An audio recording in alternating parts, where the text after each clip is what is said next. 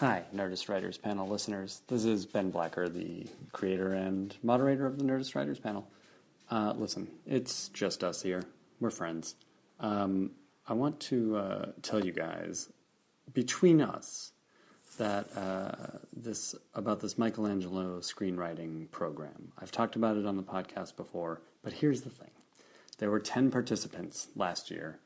It was incredibly fun. This is, just to remind you, it's Michelangelo Screenwriting. We go off to Italy for 2 weeks. We all work on our screenplays or pilots or comic books or whatever. And we all kind of collaborate, and it's like a writer's room, and it's incredibly fun. And you're in Italy for 2 weeks just writing with no other responsibilities. Okay, that's it. There were 10 participants last year. 5 of them heard about the program through this Nerdist Writers Panel. 5 of them did not. 5 of them turned in incredibly awesome scripts and were ridiculously helpful and fun to be around in the writer's room environment. 5 of them had kind of poor scripts and were not so much fun to be around. Guess which 5 of those latter 5 were in the... We heard about it through the Nerdist Writers Panel. Yeah, it was all of them. The cool ones were from the Writers Panel. So this year, I think we've got 5 people signed up already. I'm excited about that. Every single one of them heard about the Michelangelo Screenwriting Program through the Nerdist Writers Panel. So it means we've already got the makings of an awesome group. I've seen their resumes. I've read their samples. These are good people. I'd like to get a few more signed up for the Michelangelo Screenwriting Program. Because like 8 to 10 is a really strong number to have in the room. And you know, I feel like we can really make some good progress on stuff. But I want those last 5 people to all come from the Nerdist Writers Panel and not from some other place. Because the people who come from some other place are weirdos. They don't get it. You guys get it. We'll all be on the same page. I won't have to teach you how to pitch. You'll have heard... Josh Friedman tell you how to pitch, or you've heard Jeff Greenstein tell you how to pitch. So we can actually skip a lot of the sort of basic stuff and really get into the writing and the workshopping of scripts. So if you are listening to this and you have an inkling, and I know it's a little pricey, it's like $3,000. That's a bit pricey, but for 2 weeks... getting to go to Italy, getting to work with other really great writers, some of whom who have had stuff produced. This is an impressive group who's signed up so far. I think it's absolutely worth it. If I were starting out in this business at 20 years old, 30 years old, 50 years old, I would jump on this experience. It should be pretty phenomenal. And it's 2 weeks in Orvieto, Italy. The pasta is unbelievable, and we eat so much of it, and we drink a lot, so I hope you're into that. So anyway, listen, come to Italy with me. Let's talk about TV and write pilots or write your screenplay or whatever you want to do, but really, come on, let's get the TV people. It's the Orvieto Retreat, June 15th through June 28th, and then there's a thing where you can add on a week if you want, and if we get enough of those, we'll do that. Go to MichelangeloScreenwriting.com.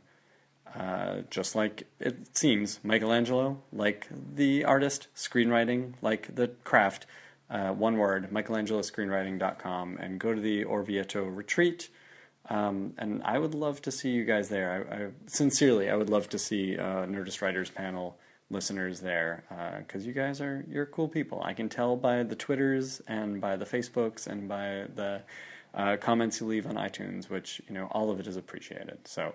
Check that out, MichelangeloScreenwriting.com, Orvieto Retreat. All right, TeeFury, that's our sponsor again. Here we go. TeeFury is the original pop culture t-shirt destination selling unique designs every day since 2008.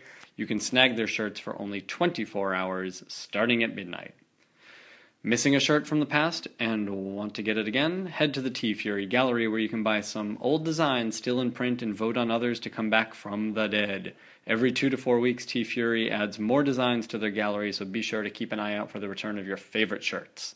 TeeFury shirts cover all of your favorite topics and fandoms. They've got everything from gaming, sci-fi, anime, TV, movies, pop culture, and more. Their t-shirts change daily, so check back as often as you'd like. Honestly, I bought a bunch of TeeFury shirts for my family for Christmas, so check them out. Also, don't forget about the TeeFury after-hour sale. If you missed the day's shirt only by little, they keep the sale going into the wee hours of the morning just for you. Check out teefury.com/nerdist and see what today's shirt is all about. And now, enjoy this podcast. Now entering Nerdist.com. It's the Nerdist Writers Panel on the Nerdist Podcast Channel. Ben Blacker talking writing with writers. Yeah! You know our first panelist as a writer on the hit USA series White Collar and Graceland. You also know him from Twitter, I bet. Please welcome Joe Henderson.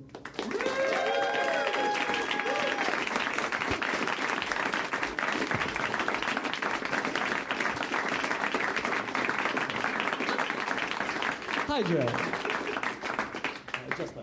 Hello. Perfect. Hi. These next two fellows are the creators of Shit My Dad Says, the Twitter feed, the book, and the CBS comedy. Their other credits include Cougar Town and the upcoming Surviving Jack. Please welcome Justin Halpern and Patrick Schumacker.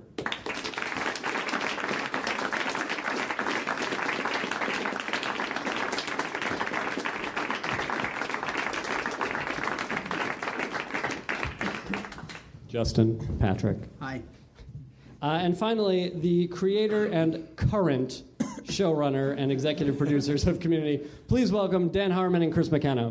Hi, guys. Thank you all for being here. We really appreciate it.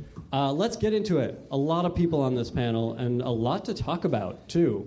What is the most pressing? Let's talk about Shit My Dad Says. We started talking about this a little bit in the green room, and I genuinely am curious to hear from you guys, Justin and Patrick. You have this new show, Surviving Jack, coming up. Is that the correct title? Yeah. Every time I say it, it sounds wrong. Like it's not a good title either. It's better than the other one, though. It was like number 70 on the list of titles we submitted to Fox, and they were like, well, that one's kind of innocuous.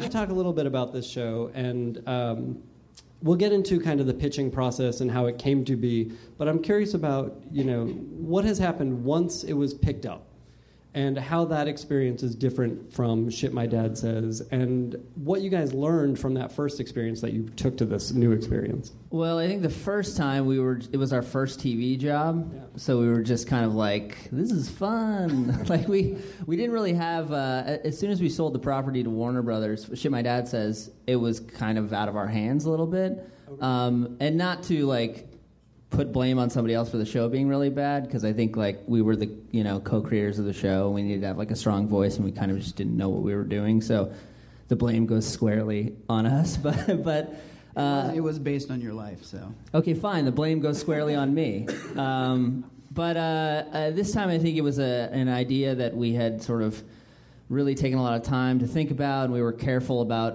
who we did it with, and we sort of had these things to watch out for. Like in Shit My Dad Says, just from the start, we knew it was kind of out of our hands, and we didn't know how to put sort of our stamp on it. We were sitting in a casting. This is how little they gave a fuck about us. We were sitting in a casting meeting, and they were trying to cast basically me, I guess. And one of the casting guys from CBS just turns and goes, "We need the good-looking version of him." And pointed right at me. And so I was like, oh, they don't even care if we're here or not. They're just insulting to our face. Oh my God. So I think this time we were much more, we were hands-on. We wrote the pilot this time. We really had a lot of say. So tell me a little bit about the experience on Shit My Dad Says. You guys sold the property, and then it was basically taken over. Someone else wrote the pilot. It was put into someone's hands, but you guys were allowed to be producers and writers on it? Yeah, we were allowed to have staff jobs on the show, and which was great. It was an amazing experience to learn, and I think, I had more fun than you did. Well, it was an interesting experience because we were billed as co-EPs on the show, and we had never written television before on a multi-camera sitcom on CBS with William Shatner, and you're thrust into this thing. And, Justin had his life to kind of mine from, so he was looked at as the authority, and I was just like, the guy riding Justin's coattails. And they were really gross coattails. But we had been writing partners for, I don't know, 7 years prior to that. And, you know, it was a weird experience, like, just pitching the show, because you have this Twitter account. The Twitter account kind of blew up. Justin got a book deal out of it, and then the galleys for the book had gone out, and all of these studios are affiliated with all these publishers, and then all of a sudden it's like the tables have turned, and studios are pitching themselves to us to have the rights to this, to do this show. So how did you guys wind up where you did wind up? Yeah. Geez, I can't even remember. I think it was like the least angry person in the meetings was Warner. Like, people would, it was surprising, like, they were pitching on the property, but they would like yell at us for 35 minutes about like what we needed to do. and then afterwards they'd be like, so do you want to go with us? And they'd be like, I don't think so. And then Warner Brothers was kind of, they seemed like they at least wanted to like go through the, you know, hoops of like trying to make it seem like we were going to have sort of a bigger say. And I don't blame them. We had done nothing before. Like, we shouldn't. It was like that movie Little Big League, where they just like hand a team to a 12-year-old. Like, they weren't gonna do that with us. That's the first time Little Big League has come up on these panels. That's disappointing. It'll surprise you.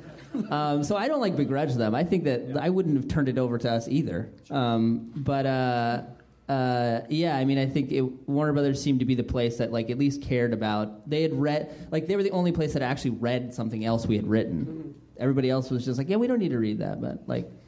So at a certain point, I mean, they presumably brought in a showrunner. They brought in, you know, a staff. Did it feel like your show? Well, I had written a book that I was really proud of, and I thought the book turned out really well, But nobody who was involved with the show had read the book, which is what the show was based on. So, again, I should have been like a stronger voice in the room, and you know, really said like, hey, here's what I think would work. Here's what worked in this book. But I wasn't. I think one of the things that really worked in the book was that you have this father character who is highly educated, but he kind of speaks like a farmer and drops F-bombs like it's Wolf of Wall Street. So, you know, that show doesn't necessarily live best on CBS as a multi-camera. Mm-hmm. It just turned into, like, grumpy dad who, like, fucked whores and, like... It wasn't my dad. Like, it was just, like... like, not that there's not a great show about a grumpy dad that fucks whores, but that wasn't the show that we... All of whore fucking was off-camera, though. It was, like, alluded to. Yeah. He had fucked his cousin by episode 5. That was like one of the first things my dad said when he watched an episode, and he hated it. And he was like, I've never fucked a whore.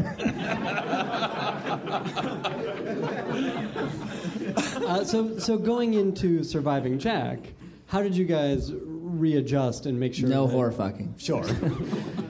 How did you make sure that yours was the voice of this new show? Well, partly we did the show. The executive producer of the show was Bill Lawrence. And Bill, like, was very aware of what had happened the first time, and was like, did not want to be the guy who, like, came and just walked all over us. So Bill kind of let us take the lead, and he rightly so, he like recognized that this show will feel like every other show if you don't have something special about that central character. And we also wanted to do a show that was more like The Wonder Years. That was kind of what we'd always wanted to do. And so I think we made sure to make them much more specific. And I think we just wanted to tell the stories also from a, you know, 15-year-old kid's point of view.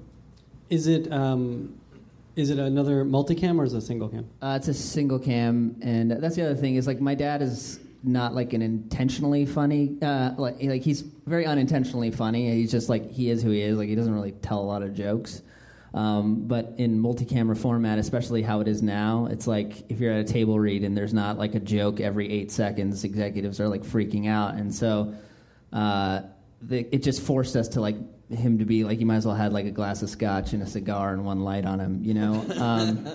And so I think in this iteration of it, the character's not really like that. He's just kind of himself, and hopefully that's where the comedy comes from. Well, we'll find out. When does it premiere? March? Sometime in March after American Idol. Cool. Well, we'll talk more about it, because I do want to hear about the pitching and the putting together of this show. But on the topic of authorial voice, This has been sort of a conversation for the past year and a half, in large part due to you gentlemen. I don't really want to talk about Community without Harmon and McKenna, but I do want to talk about Community with Harmon and McKenna. You guys are back. Congratulations. The show is great. We've seen 2 episodes now, right? The show is great.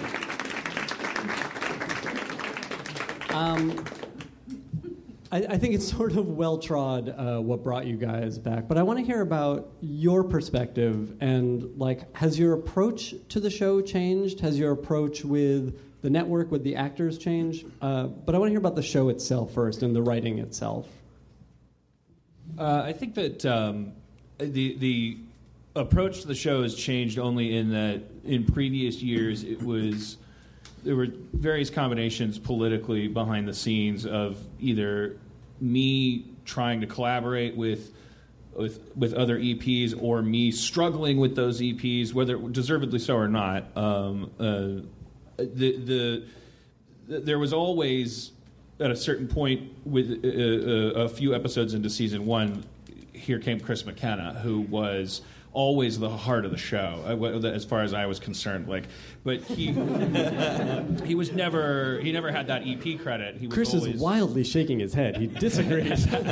He was always sitting there in the writer's room, and which was also a great thing because he was sort of a sergeant at arms that all the writers really trusted, and then the results got even better as I started going with Chris's recommendations about who to bring on, people he had worked with on American Dad and stuff.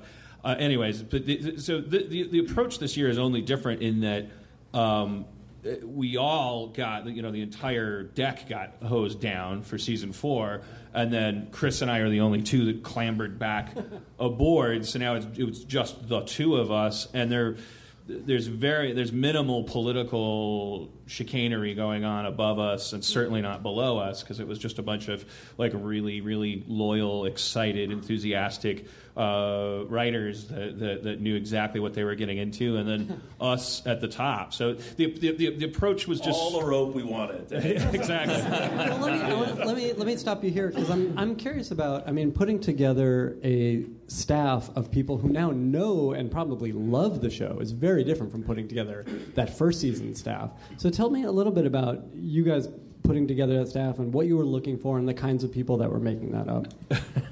Well, it was tough because the whole thing came together. By the time it came together, staffing season was over. And so suddenly when it looked like this is reality, it was just a joke. Everyone we reached out to, there were 2 answers. It was, oh, sorry, I'm on Parks and Rec. Or, oh, sorry, I'm on the Mindy Project. And so it was, but it was great. You know, it was one of these things where then Dan and I were just suddenly inundated with scripts and, reaching out to people we knew. But for the most part, just reading, mostly it was just people we didn't even know. We were just reading a bunch of scripts. And it was just this process that we quickly had to do because we only had, it was going to be a 10-week pre-production, but because all this stuff happened so last minute, it turned into a 9-week. There was just no way to do everything we needed to do in terms of hiring a staff and getting everything going. So it all happened very quickly, and it ended up that we got a bunch of great people, but a lot of them were just very green. I mean, it was a lot of lower level writers, but people that Dan had been wanting to work with, and that people like oh, I'm a fan of yours on Twitter. So we reached out to a couple people, and then some people that I had worked with before, like Eric Summers. I'd worked with him on American Dad.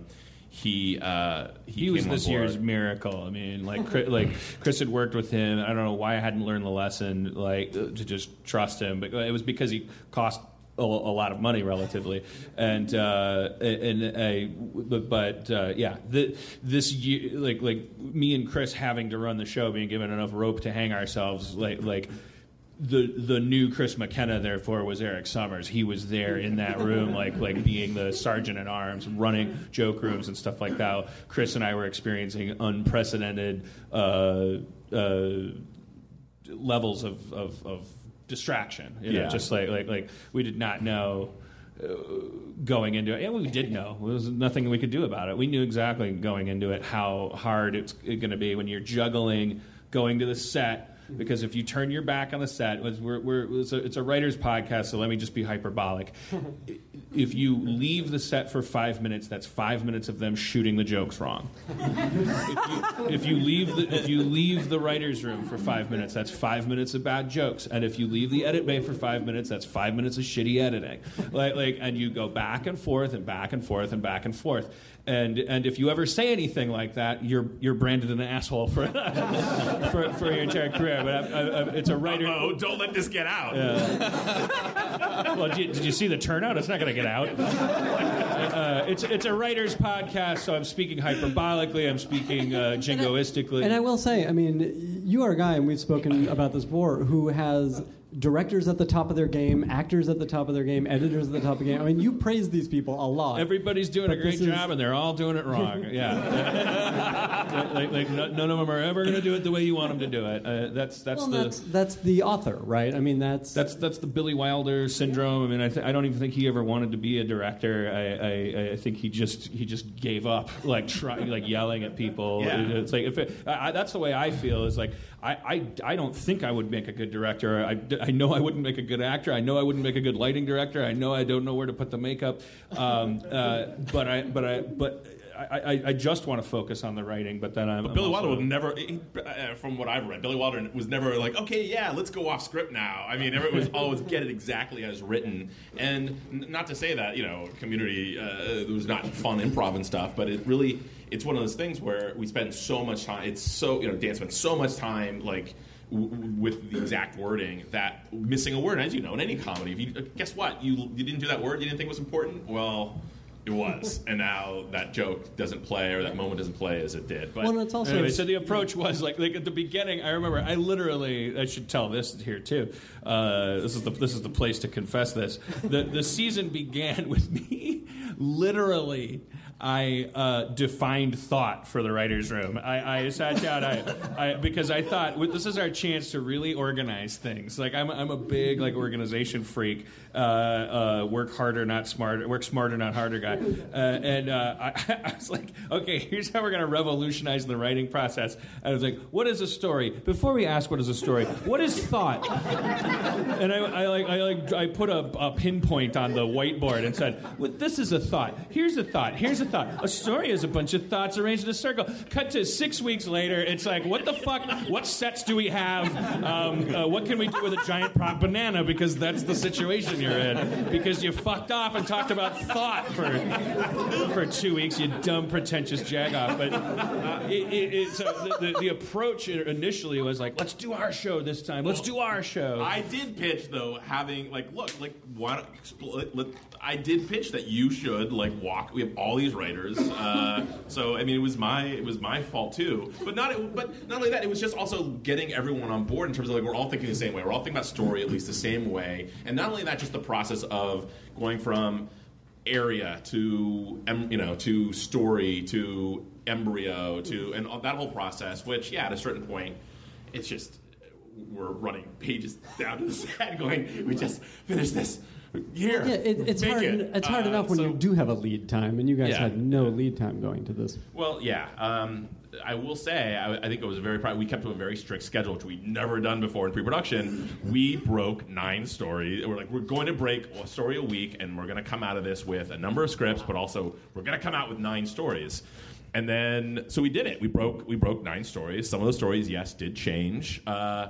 But then we didn't break anything else for a long time. But that's a lot of shows. Then just production happens, and it is a very detail-oriented show, and you are trains are leaving the station while you're still hammering.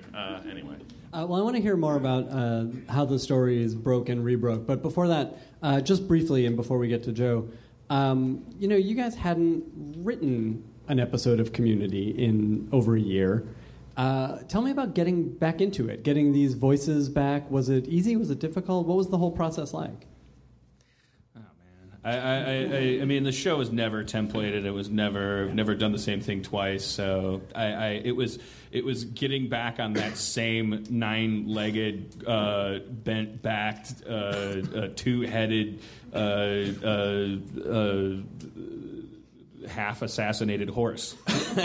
Same old horse, but that horse is like a spider creature from a John Carpenter movie. It's not. And to that, I will say, you know, then. There were a lot of bills to pay in the first few episodes. We thought it was just going to be the first. Okay, well, you know, I will say, you know, writing Repilot, I think it was a lot of bashing of our heads.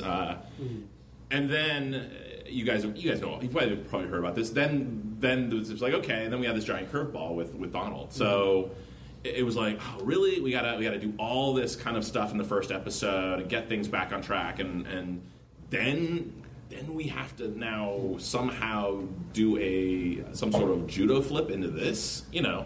But one thing that I think was refreshing about going away and coming back was stuff like Donald didn't make Dad leap out a window. You know, it was, you know, I think season 3 we got pulled off the schedule, and I think we all got very depressed by that, and because now we're just it's like, oh, we're never gonna, you know. The thought was, you know, for a lot of us, we're never going to be back on the air. Yeah, it's too dangerous a situation having a showrunner that can be emotionally affected by being pulled off the schedule. That's not professional, like, thickness of skin. I look back on it now and I laugh because it's like, what was that guy worried about? They made my show without me. It was insane. I was cleaning a litter box, and they're like, episode 48 of Community, here it goes. And I'm like, what do you do? No, I'm not there.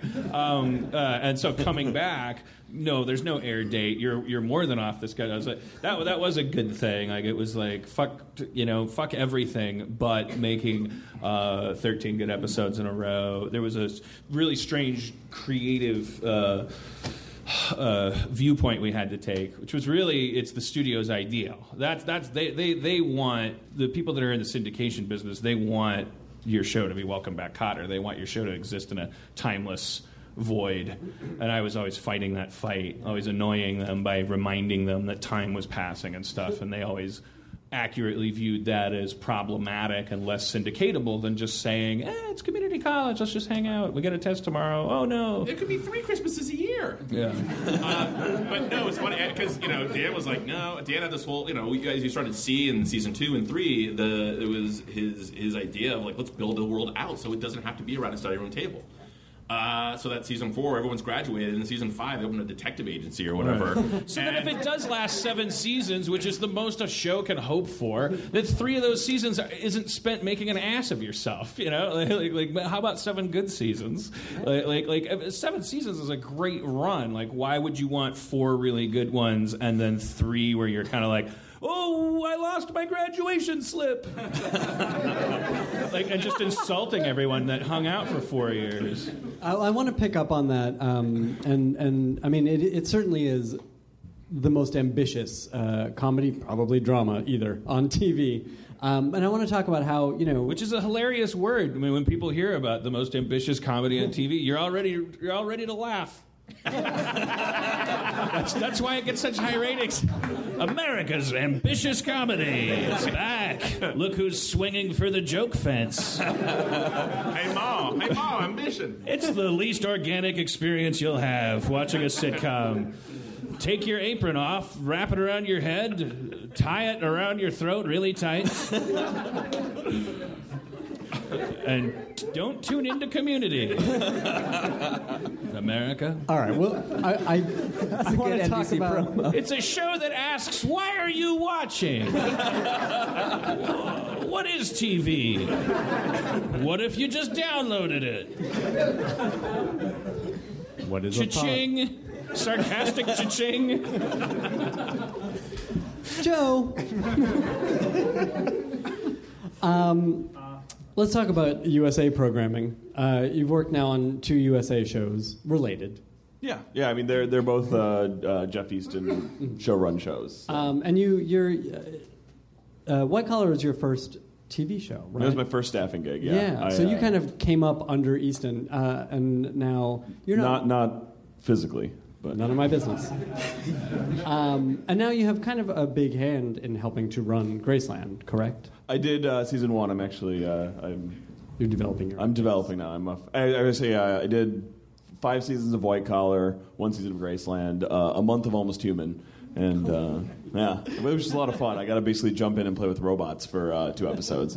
So. But I want to talk about, you know, as you're getting closer and closer to running your own show, to having your own show, what did you learn on these 5 years? You know, what are the most valuable lessons that you're going to take with you?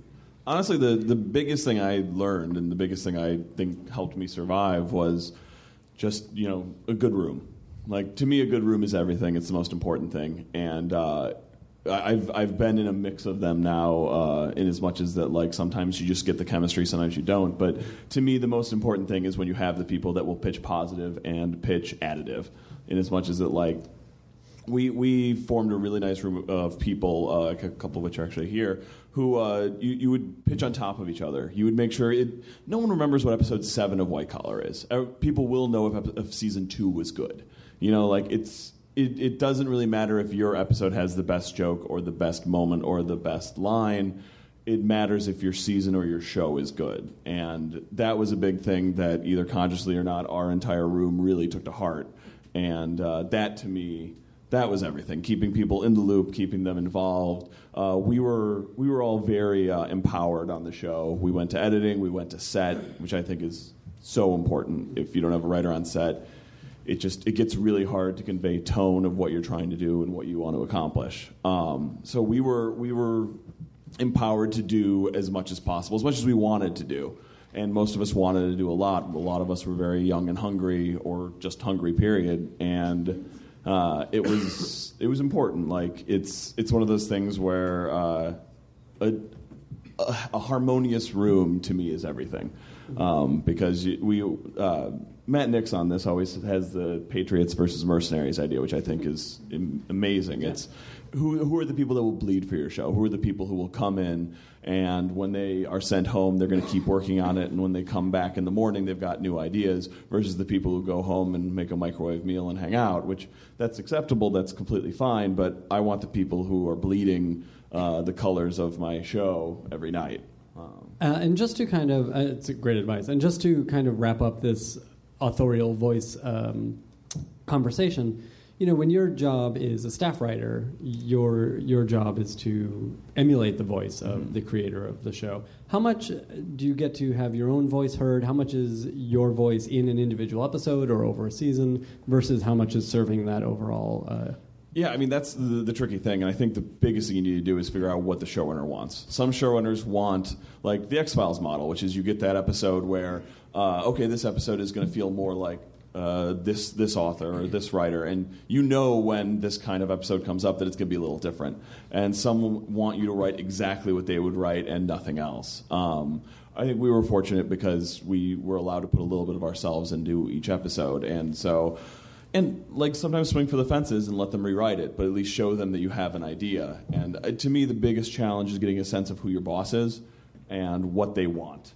Because some of them want that, and some of them are going to get really pissed off if you write your own voice into it.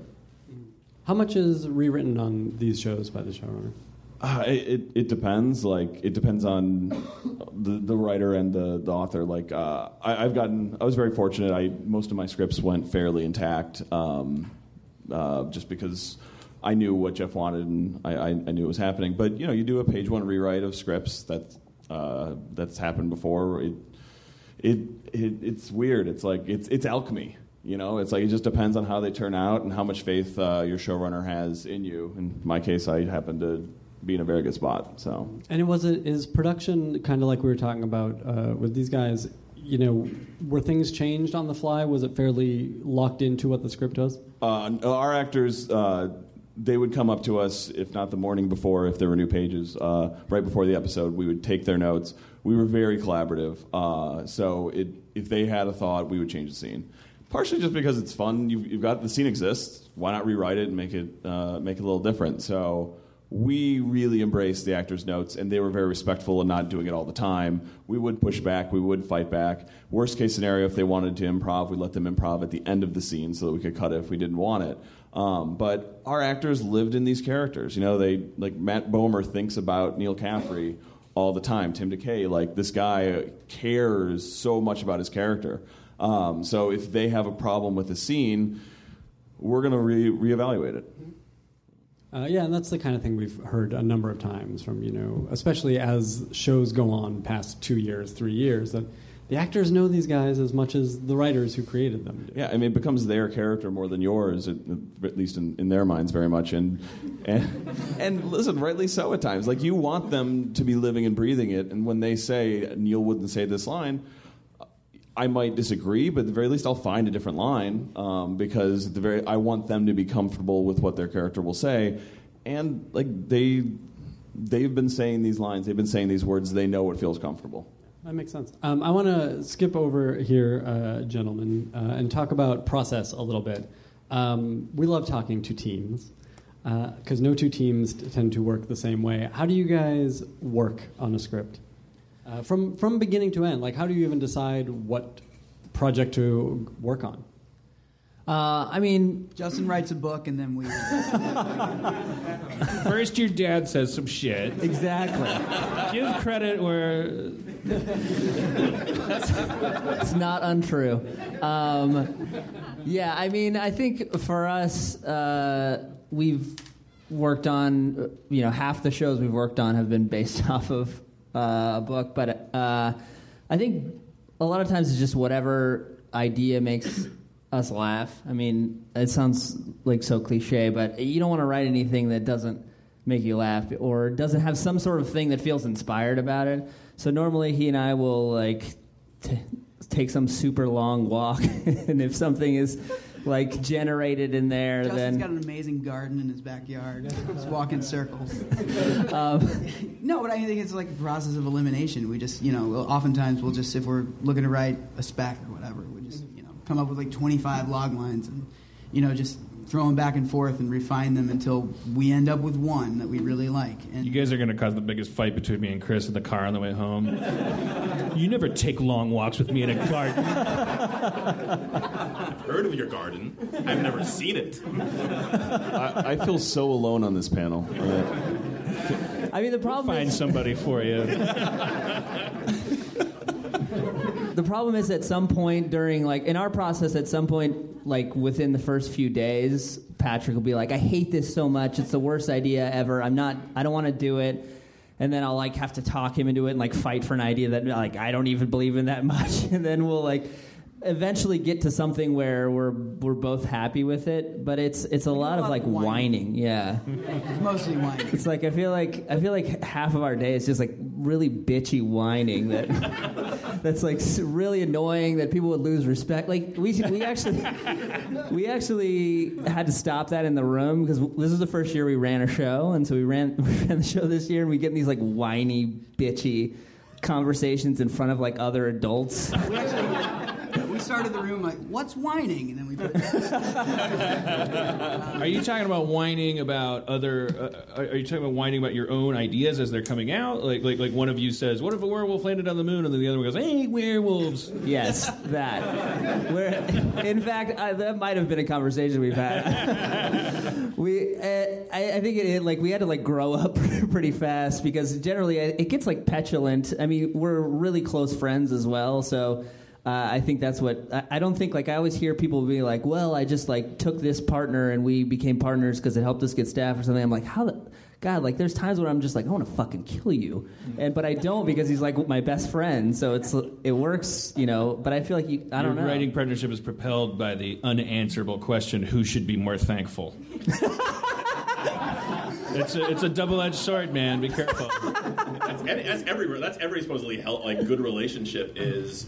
You think on some level that you're lucky. Right. Yeah. And then you also on think, some level that you think the other guy's getting a free ride. Yeah. Exactly. But you gotta, both those dolphins gotta keep each foot up or there's gonna be a SeaWorld incident. Do you guys, and I hate to make you kind of explore this on stage, but let's do it.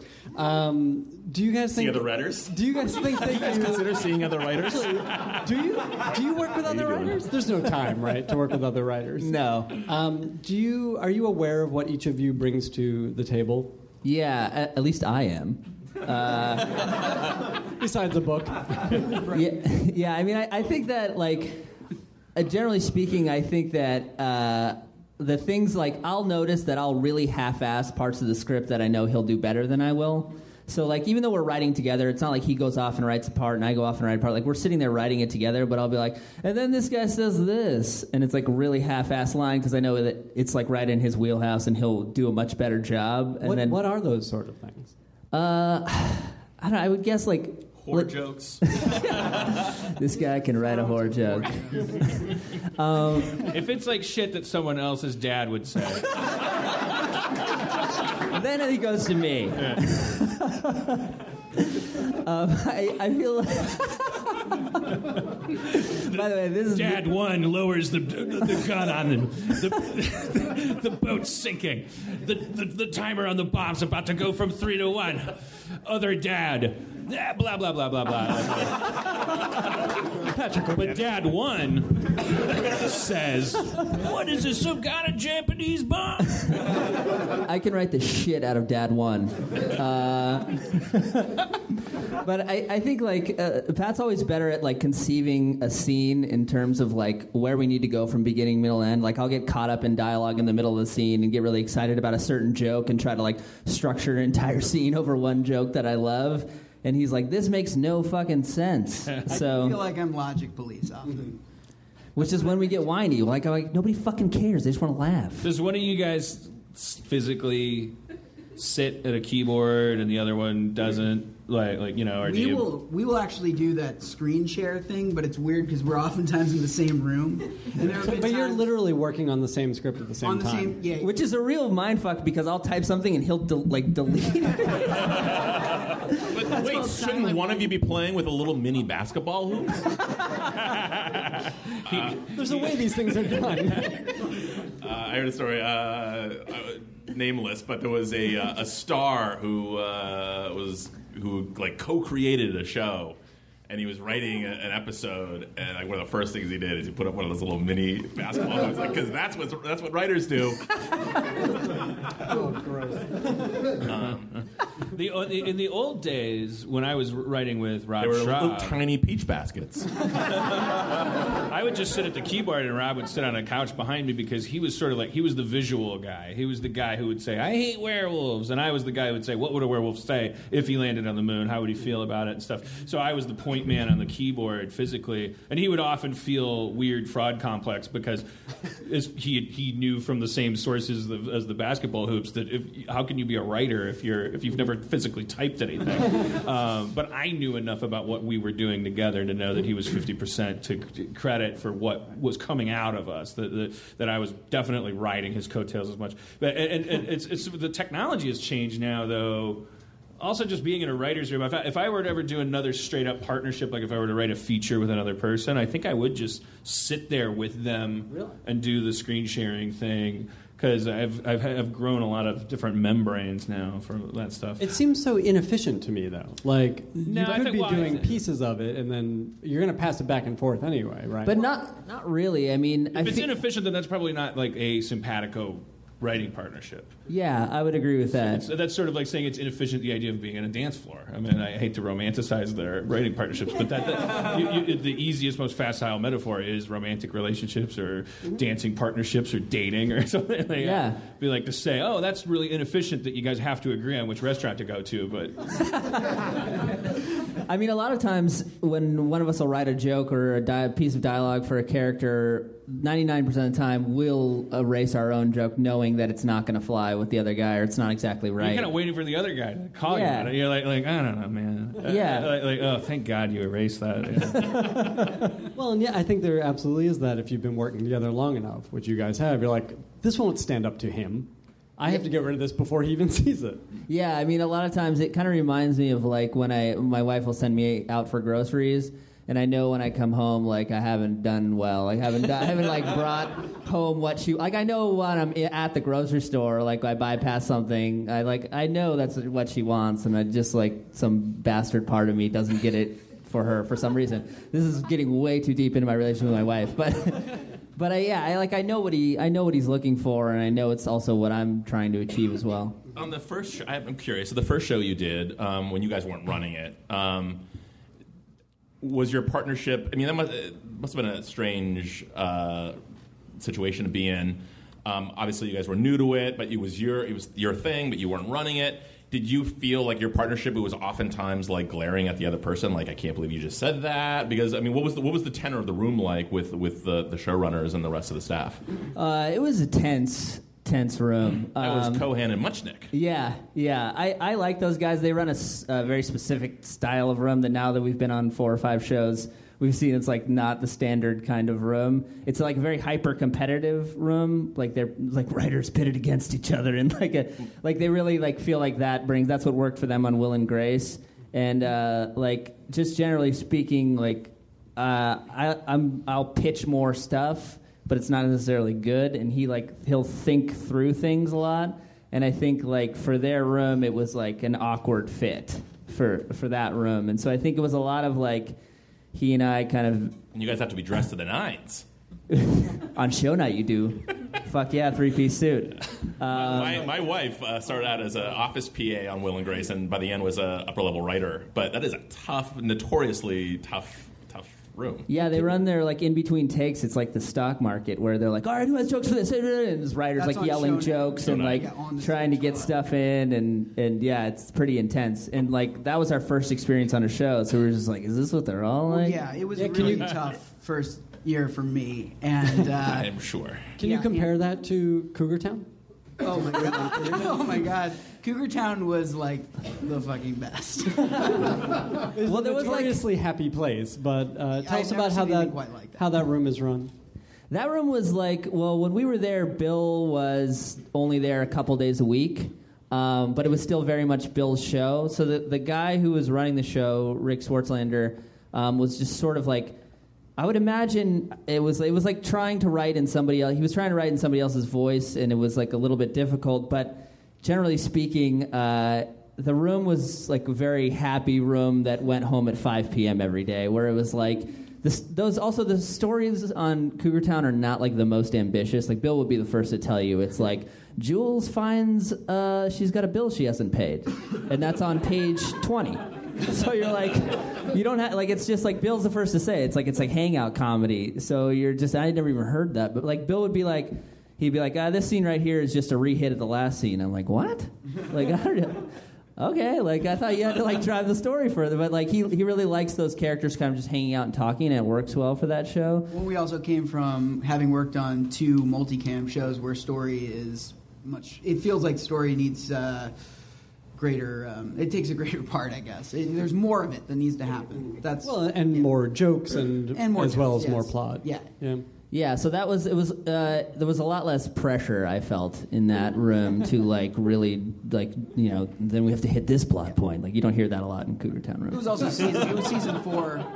So you talk about like actors having like already kind of owned their character. It's, yeah. Season 4 at Cougar Town, the billboard said the pressure's off.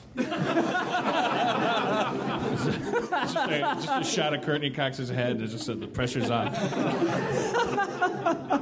I want to talk... Season 5 is just hashtag fuck it. Syndication. Just spelled out on wine corks. I think it's actually sip happens. Did anyone see that, The Grove? Yeah. That's impressive. I saw, like, the worker bees, like, for Christmas, just, like, spending days gluing cork. It's real? Cork? Real cork. Yeah. It is Courtney Cox's face writ large in cork. I didn't realize. Which would, like, horrify her, especially, if, like, anybody else we worked with. Well, she's right there drinking all the wine. Sure, it's 5 seasons worth. We need one more cork for your nostril. Fuck it, here you go. Dan and Chris, I want to ask you guys about... you spent that year away from Community. Tell us about Rick and Morty. Went over and did Adult Swim. I had wisely like even early on into season 3 of Community, recognizing that because it was at the beginning of season 3. Okay, sorry, no. It was the end of season 2 when we wrapped for the year and the writers were free to go, and I found myself hoping that they wouldn't go. Wouldn't leave the office. Because, and they started playing poker, and I was like, I remember feeling this sense of relief. Like, they're going to stay and play poker. Oh, my God. Because something had happened between season 1 and 2. I'd gone from that Howard Hughes work ethic to like where I was like, these people, they're trying to fuck with the show and all this stuff. But then it was, okay, you want to collaborate? Let's collaborate. So then, anyways, long answer. But season 3, I had recognized like I'm emotionally attached to this show. I'm emotionally attached to these people. This is something that a corporation can turn on or off like a light. And I have an emotional experience, relationship with it. That means the bad guys aren't winning yet, but they are check on the chessboard, you know. So I early on was like started pitching stuff like crazy that I could run to in the event of a cataclysm. So how is that an answer to your question? I was pretty proud of myself from that one regard, that as soon as I got fired, I grabbed my go bag and it was like in Belize, you know, like I those kind of mixing Breaking Bad metaphors. I either got away or I got killed. But as soon as I got killed, I grabbed my go bag and was not killed. And it was just in Burbank. It was interesting. It was definitely, I committed to the whole wound licking thing. Like I really made no bones about that I was Napoleon in Alba. You know, that I was like this guy that felt sorry for himself. Was like they were gonna grumble about making the show without him, and like I just committed to it because like I'm never going to be a good person. I'm going to make some careful series of choices that are going to make me come out the other side looking like Rob Lowe emotionally. Like, I'm always going to be a troll and a fucking grody, Adrian Brody. So I just committed to that and felt monstrous and stuff. And it was a very healing experience because that character of Rick in that show is like he's this boozing, belching, sociopathic, self-described genius who has bigger fish to fry and doesn't give a fuck what anyone thinks, and it felt very punk rock, like diving into that character, and it was great, and it was actually really like kind of a dark point in a biopic. The day I had to go into that writer's room and look at Justin Roiland and say, they want me back. It was actually at that point in a good story where the dark thing happens. That is what going back to Community was. It was like it was a bummer from a lot of perspectives. How about you, Chris? Were you on Mindy during that year? Yeah. Well, I ended up taking a deal with Universal because Dan and I were excited about all of our plans for season 4. So I had a choice of taking a deal with Sony or Universal, who both produced the show, and it just seemed like I'm like, oh, okay, well, take a deal and then let's go back and work on Community. Thank God I didn't take the Sony deal because their whole plan was they wanted me to run the show without Dan, and if I had taken that deal, it would have gotten very, very ugly. Whereas Universal, they were just like, we never liked Community. Sony had ambitions for Community. NBC was like, fuck, no, yeah. Believe me, they did not want me to go back this year. Well, the thing is, Universal, I don't know, there was... Universal, the studio, just sort of ignited a couple years ago. Like, they weren't even around. I don't know. They were sort of like, it was a part of the network. And then basically Bella, it became an entity again. And so I went and worked on one of their shows, The Mini Project, which was great. I worked with Matt Warburton, who came and did a little bit. I've known for years, never worked with. He was a longtime Simpsons guy. I think he was working on Simpsons even while he was still at Harvard. And he was going to be running the show with Mindy, and Adam Cowney, who was another Community colleague and friend, was going over there. And I ended up there and just had a great time. Mindy's fantastically talented. Instantly, every time she's in the room, the funniest person in the room. And just really funny, talented people. Ike Barinholtz and his writing partner, Dave Stassen. And then Ike, you know, day one, Mindy created a character for him. And Jeremy Bronson and some other, you know. Anyways, it was a small group of writers and had a great time. Meanwhile, developed for the network that year. And it went as well as you can imagine. I'm not running my own show on NBC right now, but it worked out. You know, it worked out in the most bummery way, which is, yeah, I had to go back. It really is like the beginning of some kind of underdog sports movie. Like we're both the Tom Berenger character.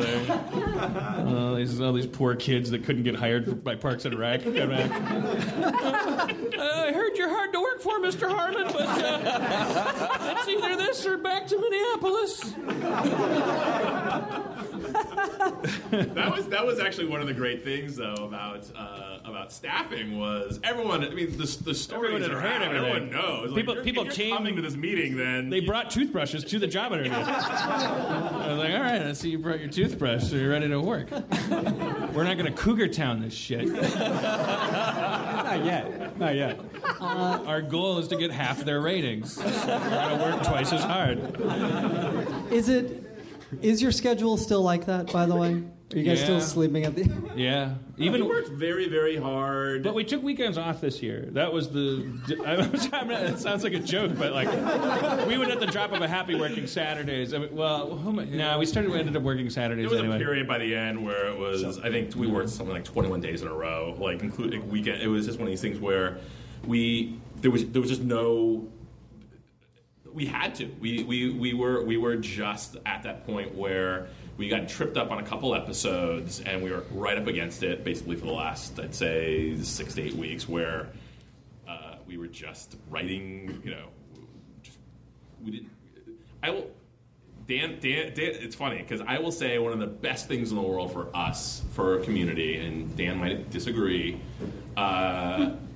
Table reads, because whenever we had to make even if we're pushing table reads, as long as we had them, then we had to have a script. So it was always like a brutal all-nighter, you know, and then we would have the table read. Because that's where your ego gets invoked, because you're going to have to read a script, frankly, in front of the fucking lighting director, in front of the key grip.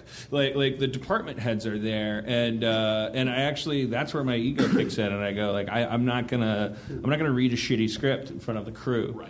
I'm gonna make them work unfairly hard because the script's not gonna be done on time. But I want them to laugh at my script. And I think for like I'm trying to remember. I think it was a certain point towards the end of the season. It was just like we had bitten off a lot and we were up against it, and there was just no time. We were just like we can't have a table read. This episode starts shooting on Monday. It is now Friday. We're still figuring out the story. So once. Then we get to this place where we're writing scenes out of order, and we're just trying to. Once you get to that point where you're just writing the scenes for the next day, then it's exhilarating. But yeah, it's. I'd say though, you know, earlier in the season, coming out of pre-production, we were really proud that we had done what I don't think pre-production you guys had ever done before, which was we had 9 stories. Yes, they changed. Some of them. Were the changes due to outside forces, or was it just like the practicalities of shooting? One early one that kind of killed us for a while. I won't ruin it. It's upcoming.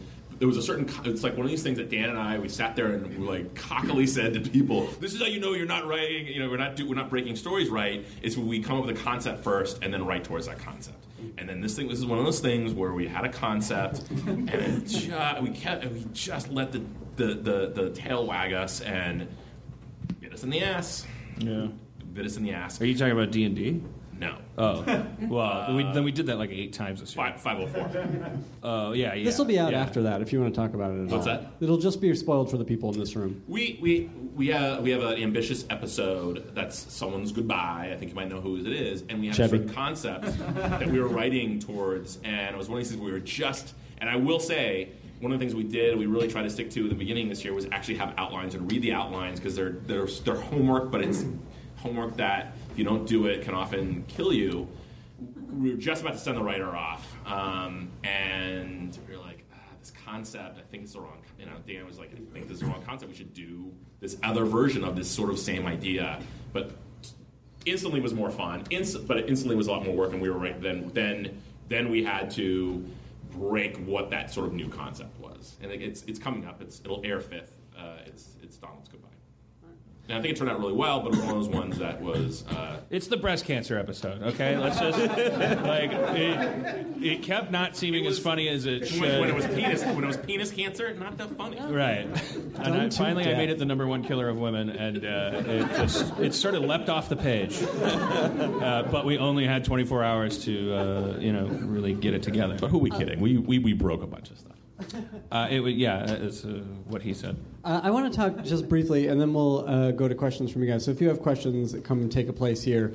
While they're getting up and walking around, Justin, you touched on this, and it's not something we talk about all too often on these panels, but it's something that does come up among writers, which is the toll of working on a writing staff, especially running your own show or working as hard as you might on someone else's show. On your social life, your family life, what does it do to relationships? I mean, a couple of the guys on this panel have children. A couple of them are newly engaged, from what I understand. That's me. I actually didn't even realize that was me. Surprise. It's like 3 of you, right? Wait, Patrick, are you also? He's newly engaged. That is correct. So there's 3 of you newly engaged. That's insane. Wow. They deserve a round of applause. Are you guys on hiatus? We are just editing. We shot all our episodes. Yeah, it seems like one of those things you have to do, right? Like in post, like, sorry for all that. We'll fix it in post. That's what I kept telling my girlfriend. Please don't leave me. I'll fix it in post. Yeah, I mean, our writer's room started up 2 weeks or a week and a half after we had our first child. Or my wife had it. I didn't do shit. We didn't Cougar Town it, so we were working pretty long hours. And right away, it was like she was really understanding. But it doesn't matter how understanding you are, especially she's home with a baby from basically 24 hours, because it's always awake and whines more than I do. Yeah, and whines more than Patrick. And it was just hard because I'd come home, and as much as she, like, I'm tired too, but I'm not, I'm not baby tired. So when I come home, the baby, like, she didn't want to, like, she said early on, she's like, I'm not going to be the type of person who just, like, you walk in the door and I hand you a baby, because I know you're working really hard too. But, like, from her point of view, it's like, fuck it, I was with this baby all day. Like, you walk in the door, take it. So it was really tense. There's, like, a lot of, like... She lied. Basically what I'm saying is my wife's a liar.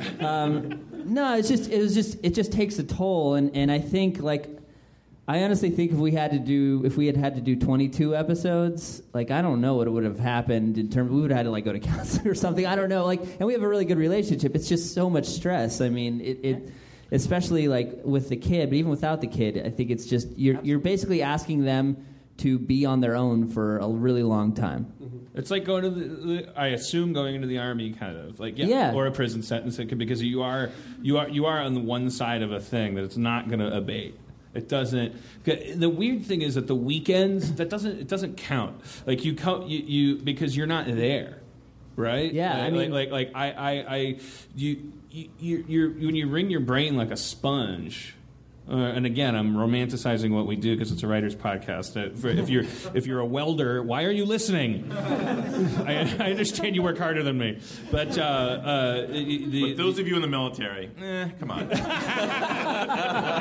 come on. I've seen CNN. It's all drones now. Come on. You push your brain like a rubber stamp up, just like mushing juice out of it, like. And then, so even when you're there, that's the hard thing to explain. Like your Saturday morning happens, and you get to sleep in, and you wake up, and you, I don't know. I have like this like autistic like recoil that happens, where I just want to curl up like the guy from Fire in the Sky, and like point at my mouth when I'm hungry. And that doesn't seem fair at all to your significant other. No, those were the biggest fights we got into, was when it would be the weekend and I'm like spacing out like crazy. I'm not even like blinking or making eye contact.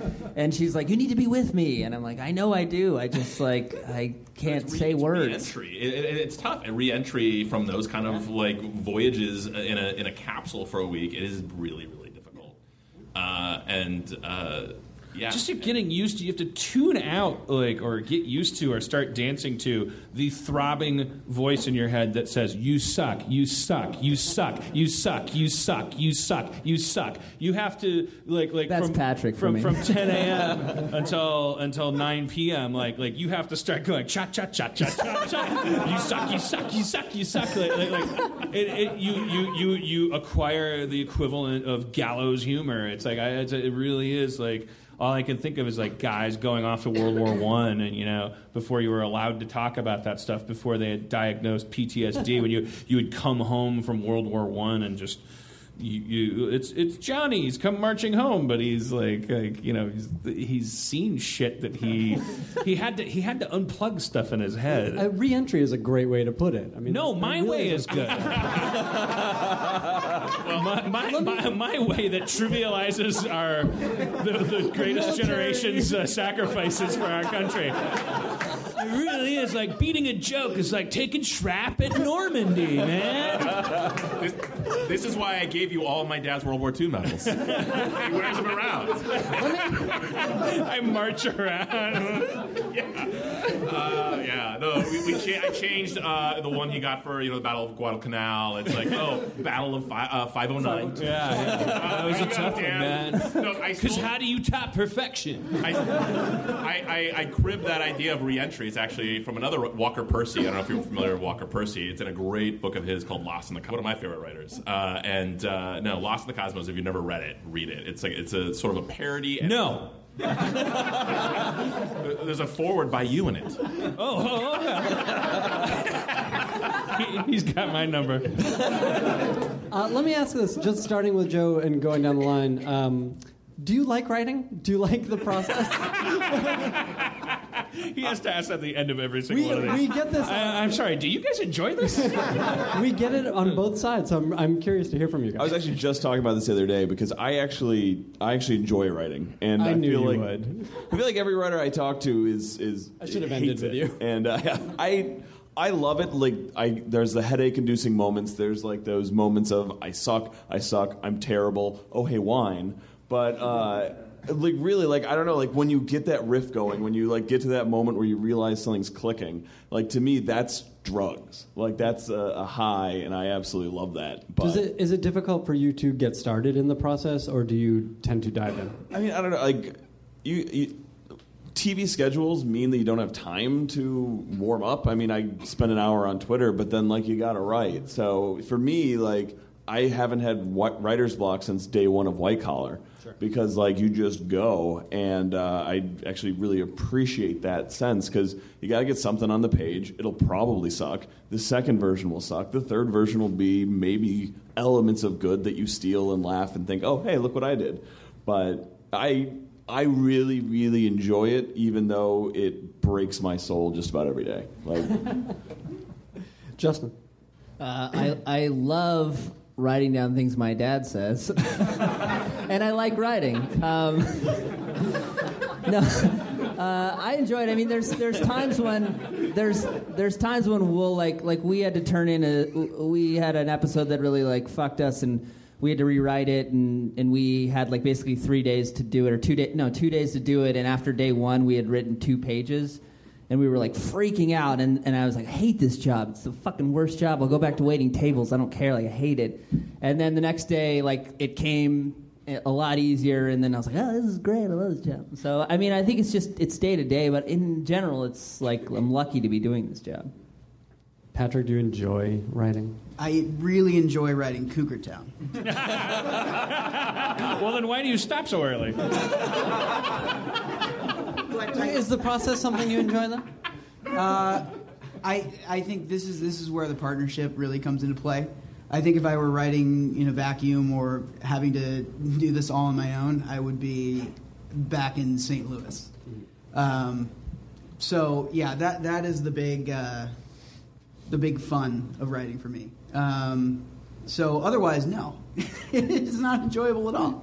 I moved out here wanting to direct TV commercials. He says that to me every fucking time we write a script. At some point during a script, he's like, I didn't even want to do this. I wanted to direct TV commercials. You did this to me. Yeah, you like I had said some shit. Yeah. Why you got me typing, bro? Came out here to paint with light.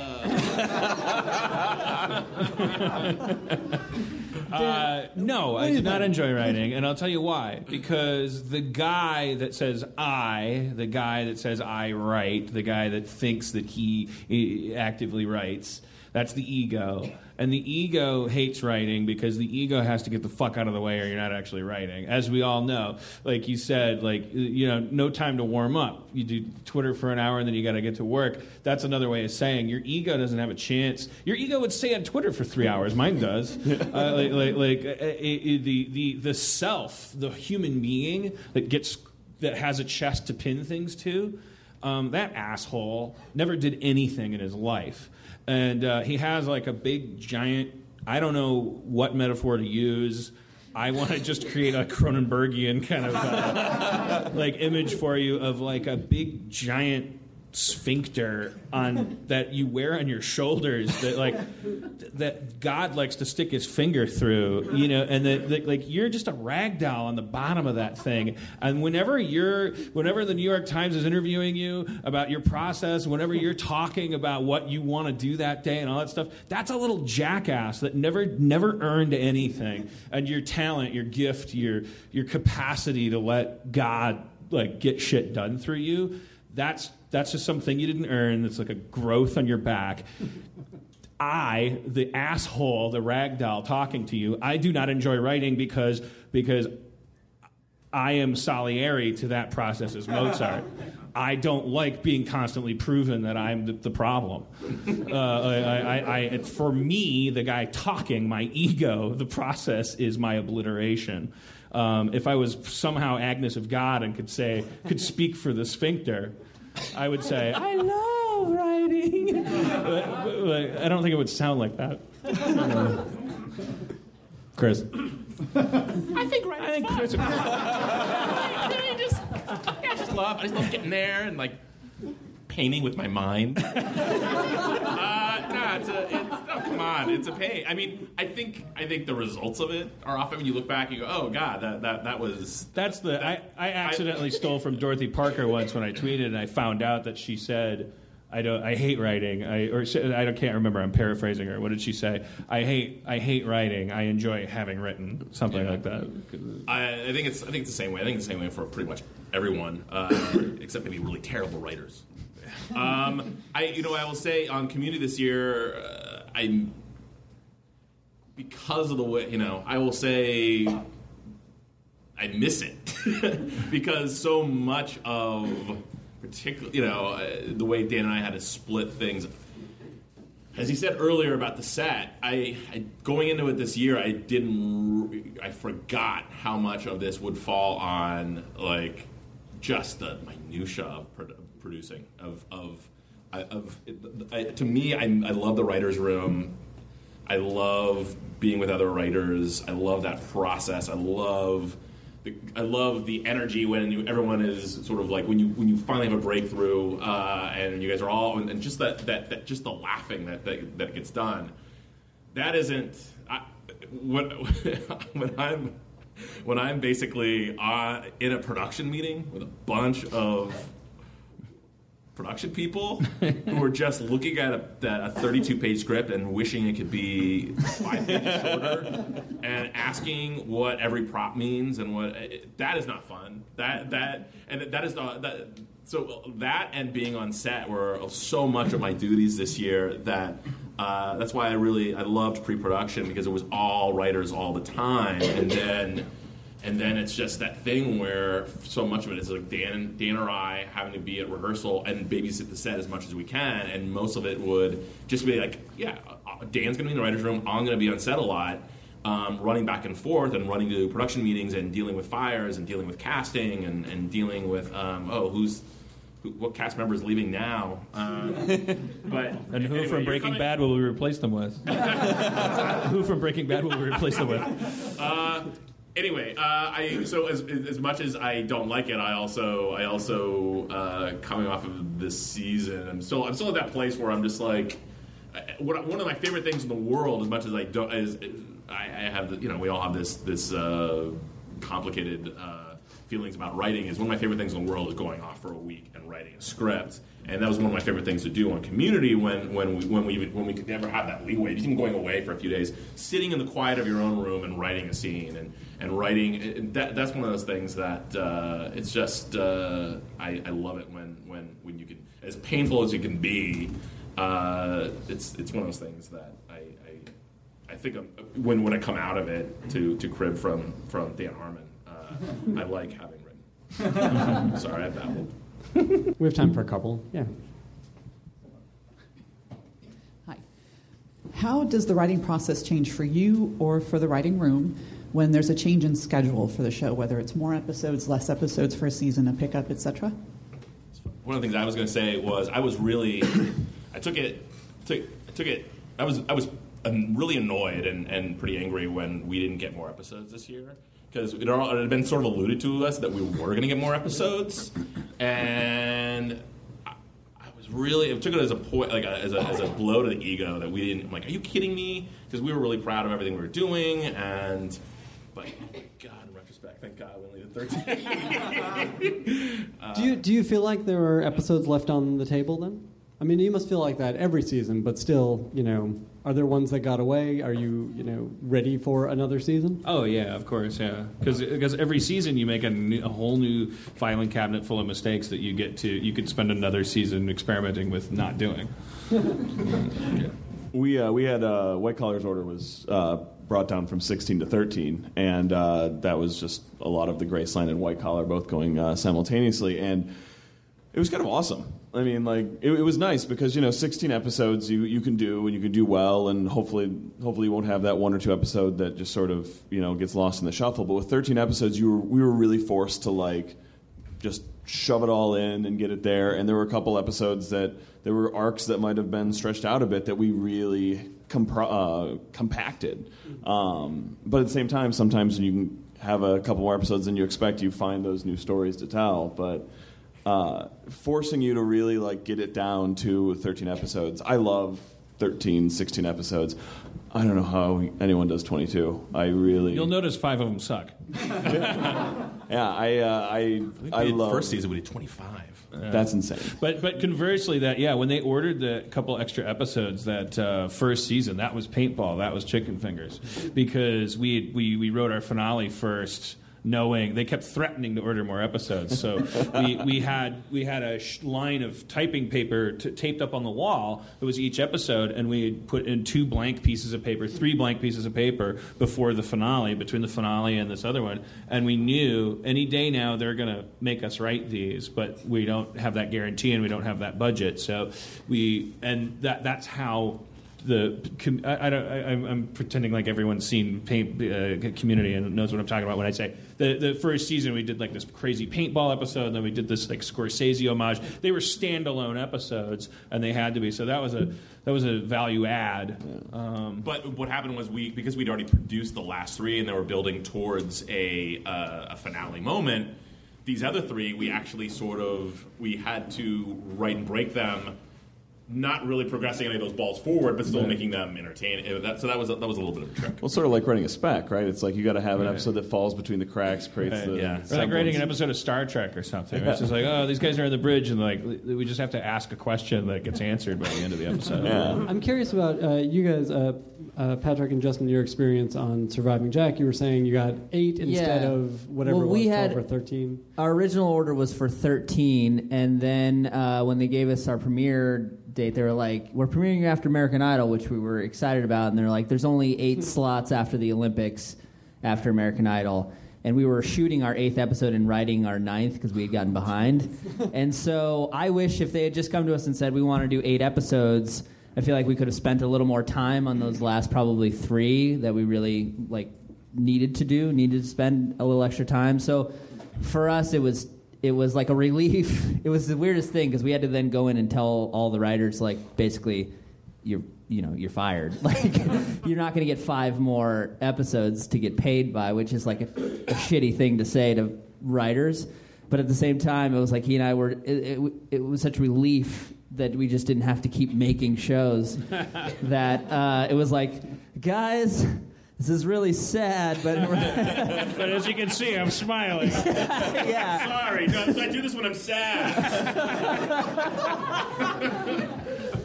So it was a little bittersweet. I wish we'd had more time, but I don't know. What do you think? We were also working on an episode that I would say was like 50-50, like very polarizing with the rest of the staff. So I think 50% of the staff got their wish that this episode didn't see the light of day. Yeah. I'm curious about, though, like in a first season show, and any of you guys can speak to this, when you get an order for 13 or 8 or whatever it is, do you go all out? Do you leave anything on the table? Or do you assume, I'm going to get these 8 or 13 or 12, and that is it, so I have to tell all the stories I have to tell? Well, that was my argument for being on the 50% that wanted to do this episode, was that I was like, let's just... Like, people were like, well, don't we want to save that for the second season? I'm like, I've never worked on a fucking second season show. Like, I don't know. How about we just do the best episode in this first season and then see if we're one of the lucky people to get a second episode of TV, or second season. So for me, it was like... I don't know. I am an advocate of just, like, putting it all out there. But I'm also a guy who hasn't been doing it that long, so...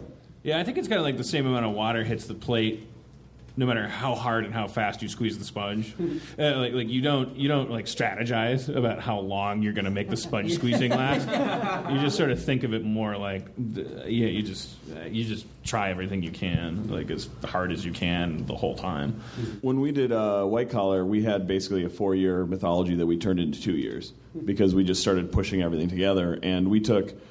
I mean, this is, I guess, unique to drama, but, like, when you have a big bad, like, we had a big bad on White Collar, and Matt Nix sort of recommended to us, like, don't drag that out too long. Like, he felt that on Burn Notice they dragged it on to a point where people didn't trust the audience. So we wrapped everything up season 2. Like, we answered all of the questions we wanted to answer, and this was stuff that...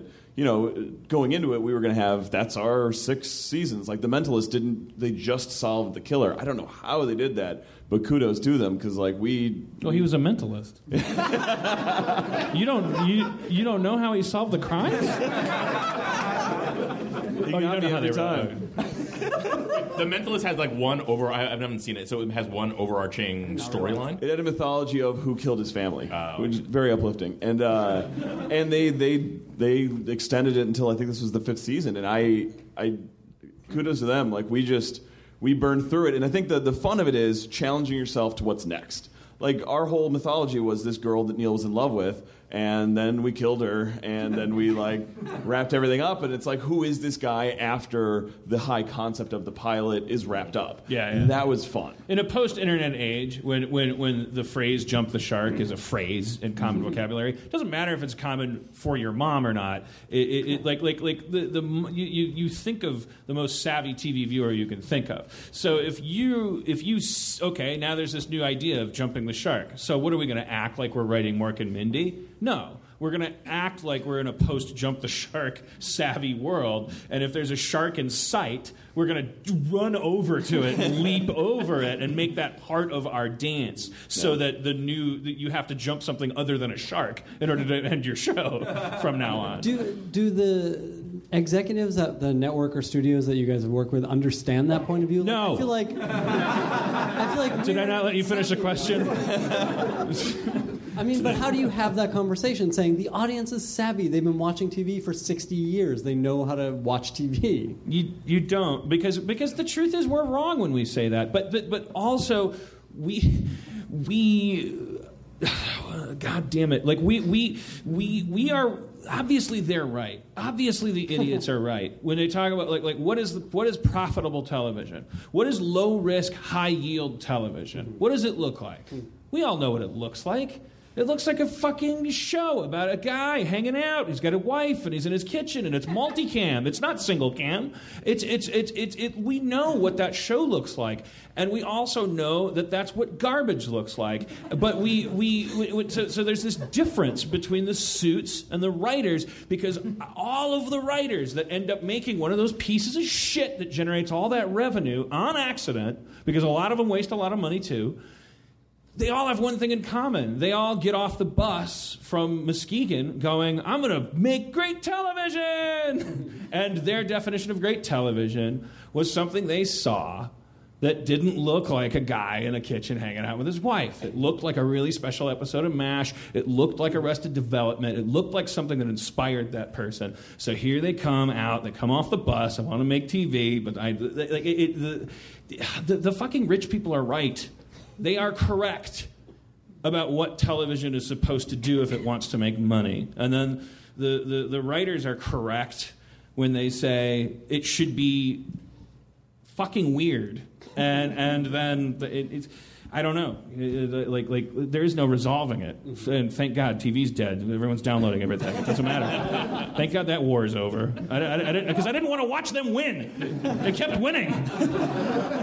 They were never going to stop winning. We were already 10 people in a room. Like, that was already a victory for them. Like, there was a long time ago when somebody was writing a TV show and going like, geez, don't you think maybe it should be just me typing? And I said, no, fuck you. Get 9 of your friends and go fuck yourself. And if you stop writing, you're fired. And the other 9 guys are going, okay, yes, sir. Oh, the writers, we fucking lost. We lost. To me, I think the challenge of it is, like... I literally did a spit take on that. That's exactly the kind of garbage we don't want to see. It takes. The irony is that is exactly the kind of shit that their dad says. By the way, we also laughed at it too. I mean, it works. Spit takes work.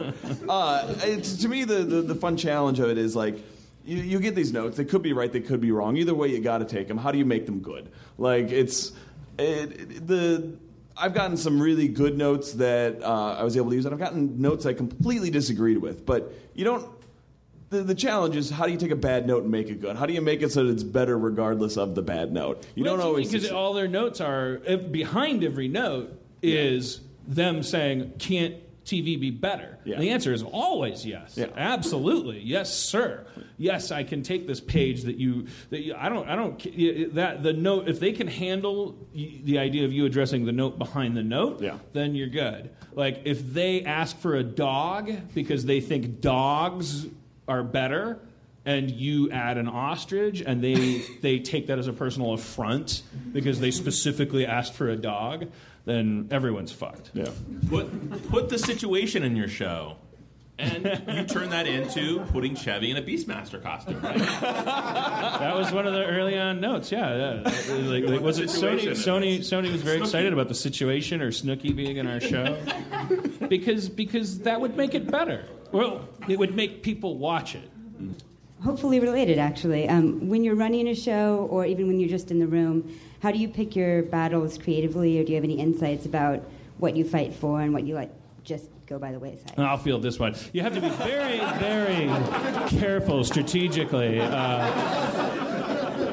One must walk a razor's edge between diplomacy and strategy. No, I don't. I don't know. This is on your. I mean, you have a new show, and we're talking about what you learned from the old show, Justin and Patrick.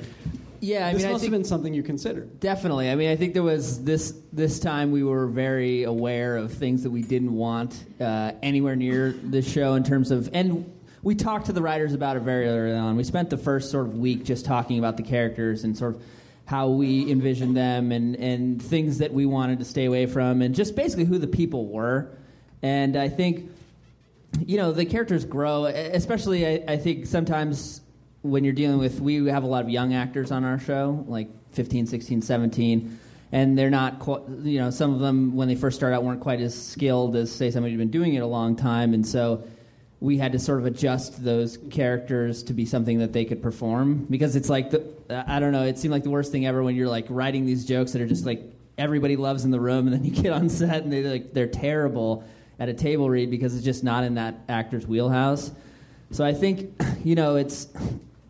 For me, it was really just like us talking through every character. And we were careful in the early days of pre-production to spend a lot of time talking with everyone, mm-hmm. about everyone on staff, that is, about who these people were. Because we've worked on shows before that day one, like season one of shows, day one, you're just like, well, let's jump into story. You guys have seen the pilot. You know who these guys are. Let's bring some stories. Yeah, we were on a show where like the sixth week into the show, somebody was like, hey, are these...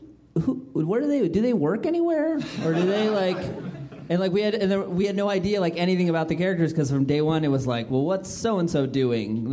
He misses her birthday for this reason. I'm like, wait, who? I don't even know who these people are. It was just like getting additive, and then you just have this giant mess of places and people and. What show? That was How to Be a Gentleman. Oh. Little show called.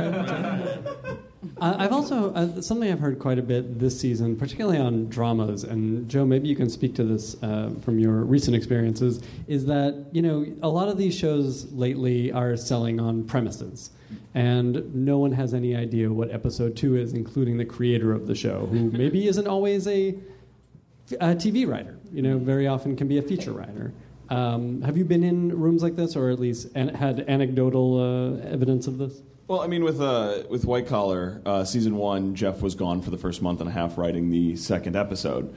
And so we had a room that was run by a consulting producer and had a bunch of lower levels in it. And Jeff will be the first one to say that probably wasn't the best way to do it, but he really wanted that second episode to sing. Meanwhile, we were trying to figure out what we thought the show was and not really seeing him very much. And when he finally came into the room, all of a sudden things really started to come together. And then we had a second episode as well, which is nice. But it's a weird game of, like, setting the tone for what your room is. Like, the biggest thing I took from it, and he did as well, is setting that tone, talking to the room, who these characters are, what this world is, before really going into generating what the story is going to be. Wait, so he created the show, and then he was like, all right, I'm going to be gone. You guys figure it out? No, he'd come in, he'd be like, all right, work on the story, figure out some A cases.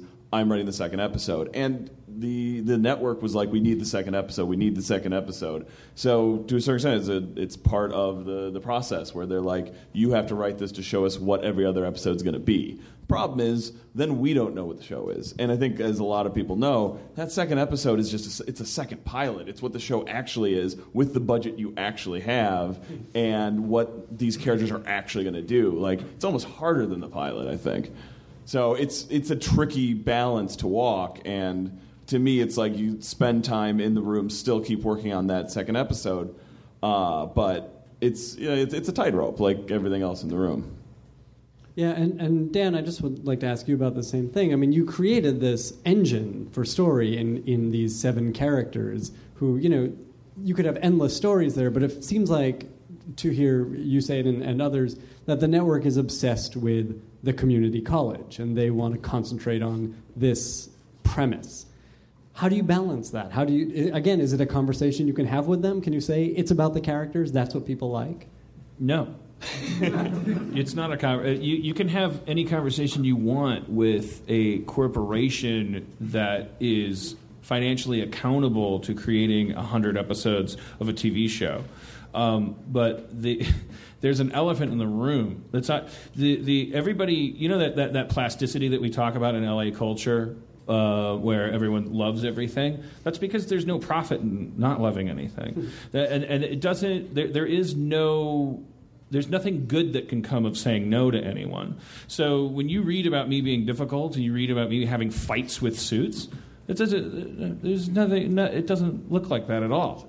Everyone sits on the phone and says, no, that sounds like a great idea. That sounds like a great idea. That sounds like a great idea. That sounds like a great idea. Absolutely. Love it, love it, love it. Well, we just were worried about this. So-and-so was worried about that. Yeah, I totally agree. I totally agree. I agree. I love it, love it, love it, love it, love it.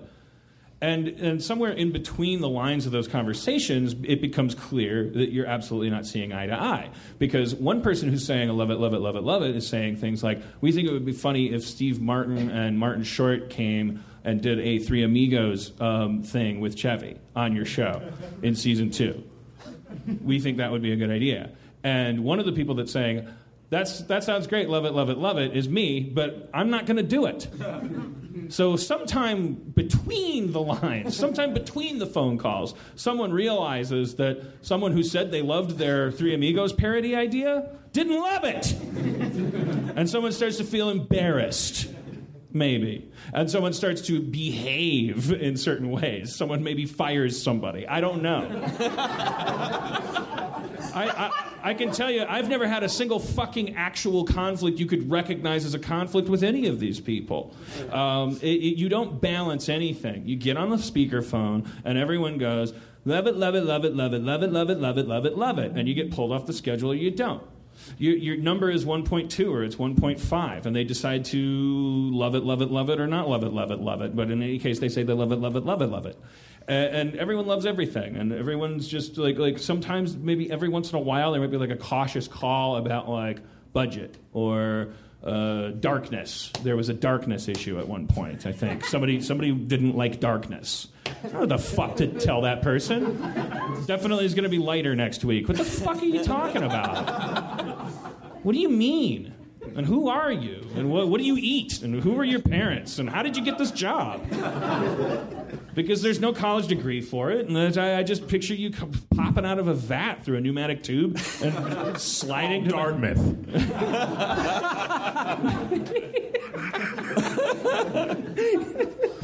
It'd be funny if you really got a lot of heat for that. Dartmouth. Take them down a notch. I think there's no balance. It's like you play basketball with them or you don't. You know stuff about the Lakers or you don't. You have Asperger's or you don't. You know, it's like I'm a fucking dirty, grubby dude whose parents assembled themselves without permission, and I asserted myself within this class structure. I write television shows, and I don't. I sit on the fucking speakerphone, and when they go Three Amigos, I guess I don't laugh hard enough. I don't know. I guess that's that's the balance. As if I would go, Jeremy, awesome, and then put two amigos. Maybe I would split the difference and strike a balance. Two amigos instead of three amigos. I don't know. I don't like them. They don't like me. But it seems like you found a way to work with them. I mean, like... No. Have they found a way to work with you? They couldn't find anyone to hire to take my job. Do you think anyone wanted to do these last 13 episodes of the show with no budget after how the fourth season went? They got the one guy that they knew would say yes in time. There's absolutely no honor in it, and there is no job security in it. You know, all of these guys probably have had overall deals. I haven't. Everyone hates me. I am. Don't awe. I'm rich. I'm just saying. I don't strike a balance. They don't like me. If they're listening, fuck you. They're saying fuck you back. It doesn't. We coexist like a fucking penguin and a saber-toothed tiger. Like it's just different time periods, different biospheres. I one would love to eat the other one. The other one wishes he could fly. No one knows what the fuck is going on. You stick them in a zoo together and you charge money, and the zoo is bankrupt unless there's a singing show on. There, no one's watching. Well, then you're pulling off something great because you're putting on great TV despite the things working against you and the team. You're doing something that is interesting and funny and is warm and has heart. Not everybody gets to do that. I mean, it's... Well, you're welcome. Well, thank you. Back to having enough rope to hang ourselves. That was the thing. This year was different. There was no mandate. There was no... Dan didn't have to march to Burbank and pitch the season out. It was... We got to make the episodes that we made. Sorry. Sorry in advance. So that was... That's the chilling thing about it is there was no one saying... you absolutely cannot do Dungeons and Dragons 2. Like the first time around, when they told Dan got marched to his office and scolded for the episode because they couldn't throw it out because it shoots on Monday and we read it on Friday. And they said they wanted to. Like, we wished you'd written this earlier so we could throw it in the garbage. The only thing they didn't add at the end was nerd. The N word. That's the only thing they left out. Nerd. You nerd. You wrote nerd shit. That's the Dartmouth motto. Nerd. There was concern that the word goblin was used a little too much. Funny. Anyway. Nothing marketable about that. No, so this year, every episode's Dungeons & Dragons. Sorry. Yeah, there's a goblin in every fucking frame. There's goblins everywhere. And not one single amigo. There's a point where we got rid of it. Yeah. Yeah, not even one amigo. Yeah, 0 amigos. All right, very quickly, let's start here with Joe and go down the line. What do you love that is on TV? What are you watching? What's getting you excited? What are you talking to your rooms about? I just finished Orphan Black, which I thought was awesome. That was great TV. I'm watching Adventure Time because it's fantastic and it's just 15 minutes of crazy weird shit going on. I just finished Broadchurch. Which was, I drove him away with my answer. Adventure Time. Oh, I hate that show. Those guys kicked his ass. Nerd. I thought Broadchurch was fantastic, and I'm very curious to see how they do that. And Scandal. I am 2 seasons through Scandal now, and I get it. I hate to say it. I can't stop watching it. Justin. I think right now we're watching Getting On, which I really liked, and it's I didn't think I have a horrible fear of death, so I didn't think I'd be able to watch it, and I really love it. I think it's just done very well, and I think that's currently what we're and then my life revolves around watching Game of Thrones and then waiting to watch Game of Thrones. I started watching The Returned at Sundance Channel, the French show. Pretty great. Just started it, though. Good answer, Pat. Fuck you. I should note that it's the one in French, not the... Yeah. Read while I watch TV. And I am also... I should say that I watched and enjoyed very much the pilot for Enlisted. And everybody should check that out and support the show if you can. That's fun.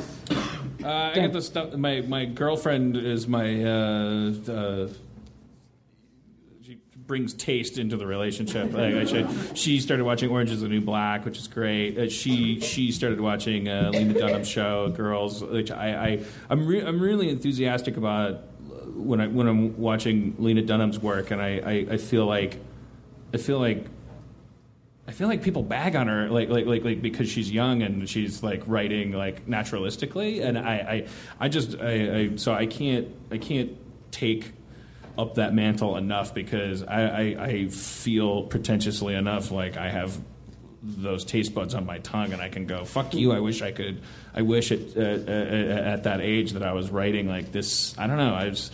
It's hard to write that way. Anyways, Lena Dunham. And to have such a strong voice at such a young age. Yeah, too. That's the weird thing. Like, you're not supposed to have that strong a voice at that age. I guess that's what I'm saying. Like, it's pretty impressive.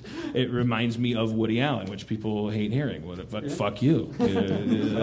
I just love, I mean, if I have the time and I can suppress my ego enough to watch other people's work comedically, I'll put on Eagle Heart. Which I'm behind on right now. I just think Eagle Heart is like right up my alley.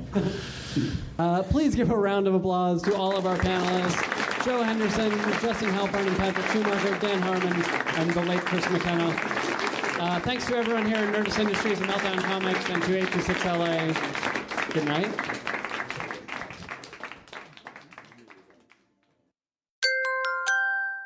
Now leaving Nerdist.com.